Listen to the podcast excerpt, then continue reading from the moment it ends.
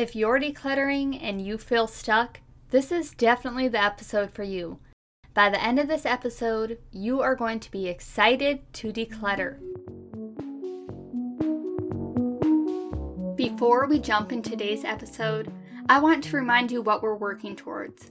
We are working towards a house that's easier to keep clean, our mind to feel less cluttered, more time to spend with the ones we love, and more energy to do the things that we actually enjoy.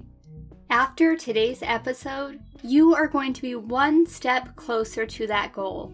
So grab your coffee, keep on listening, and we are going to do this together.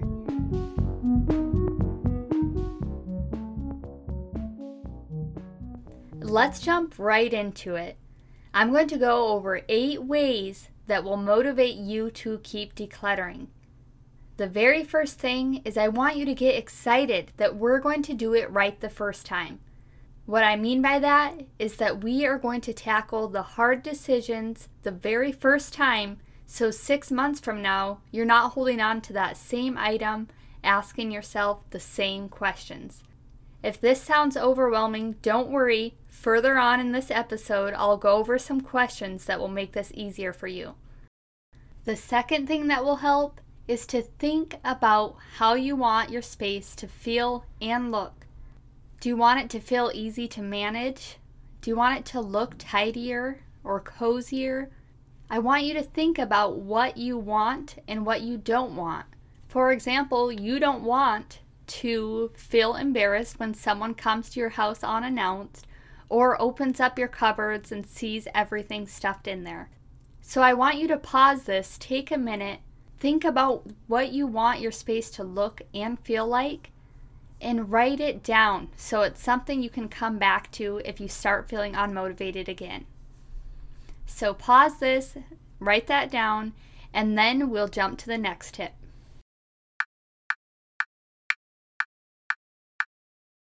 Now, the next thing I want you to do is make a plan. If you've been around here for a while, you know that I have two different plans for you. If you're new here, I'll put the links in the show notes so that they're easy for you to find. One of them is what I'm doing right now, my simple spring cleaning plan, and that's where I walk you through each room in your house, help you declutter, organize, and deep clean it.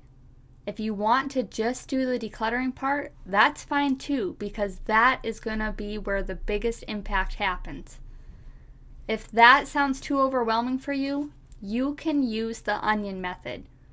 Like I said, I'll attach the link in the show notes, but that is where you go through your house layer by layer. So you start by getting the garbage and then easy donations, and keep going through your house and you will build your decluttering muscle and it will get easier and easier to make decisions as you go. So if you want to follow either of my two plans, I'll have them linked in the show notes. If not, then come up with a plan of your own. Having a plan will make it so much easier. That way you know exactly where you're going to focus at. Now the fourth tip is to take a before picture even if it's a small space. A lot of times we can do so much decluttering and it doesn't seem like it made that big of a difference. But when you have a picture to look back on, you will realize how much you actually accomplished. I love doing this for any of my decluttering projects, or even sometimes when I have to deep clean an area. Now, my fifth tip is to keep it simple. Remember, you didn't collect all of your stuff in one day. So don't expect to be able to get rid of it all in one day either. With this, I want you to try to focus on one small area at a time. Let's say you're tackling your kitchen. Focus on one cupboard at a time. The more small wins we have, the more confident we're going to feel in our decluttering skills. So, now for tip number six. This one is one of my favorites.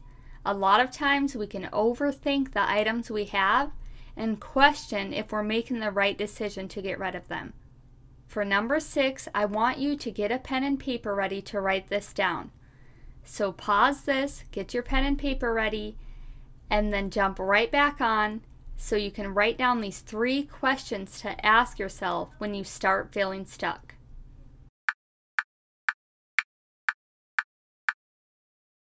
Now that you have your pen and paper ready, I want you to write down the first question.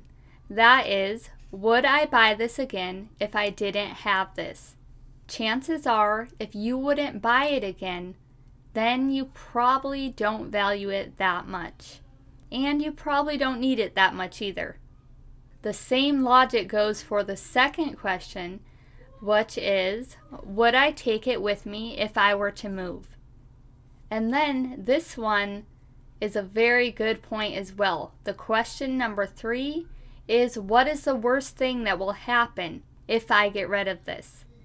A lot of times we can over dramatize it in our minds, like, oh no, what would happen if I got rid of this?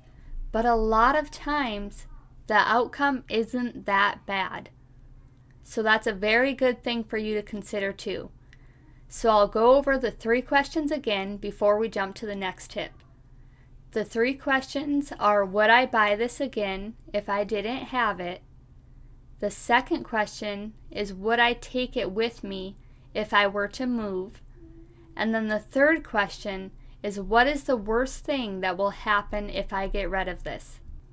So I hope you have those written down, and we will jump to tip number seven. So, tip number seven is to get a decluttering partner. With this, I want you to find someone who will either A, declutter with you, or B, will motivate you and cheer you on as you share your progress. When you have a decluttering partner, you can send pictures to this person and show them this is my space before and this is my space after. It gives you an added boost of motivation and of accomplishment when you get to share your after picture. If you don't have someone to do this with, you can come join me in my Facebook group. It's called Simplify Mom Life, and I'll put a link for that in the show notes as well. That way, we can all be your decluttering partners there. Now, for my eighth and final tip use a timer. So for this, we're going to take all the other tips and put it together with this. So when you start feeling unmotivated, I want you to read what you wrote down about how you want your space to feel. And then I want you to review the questions that you wrote down that you can ask yourself if you come across a questionable item that you're not sure about. And then pick a small area and set the timer for 5 to 15 minutes or whatever works for you and then you can put your full focus on it. Have these other tips to help you stay motivated and in the right mindset, and you're going to get so much done. I really hope this helps, and I hope that you're feeling motivated and excited to start decluttering again. Oh, one more thing before you go. If you're feeling unmotivated, if you have any questions, or if you want to celebrate your wins with me, there are two ways that you can do that. In the show notes, I'll have two links. One will be for my website at simplifymomlife.com, where I'll have the comments section open.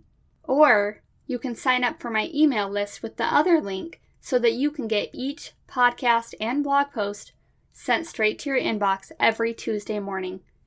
Remember, we are well on our journey to an easier to clean house, a less cluttered mind, and more time and energy for the ones you love and the things you enjoy.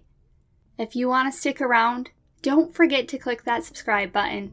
Thanks for being here, and remember, we are on this journey together. Subscribe to my mom's podcast. It'll make her very happy.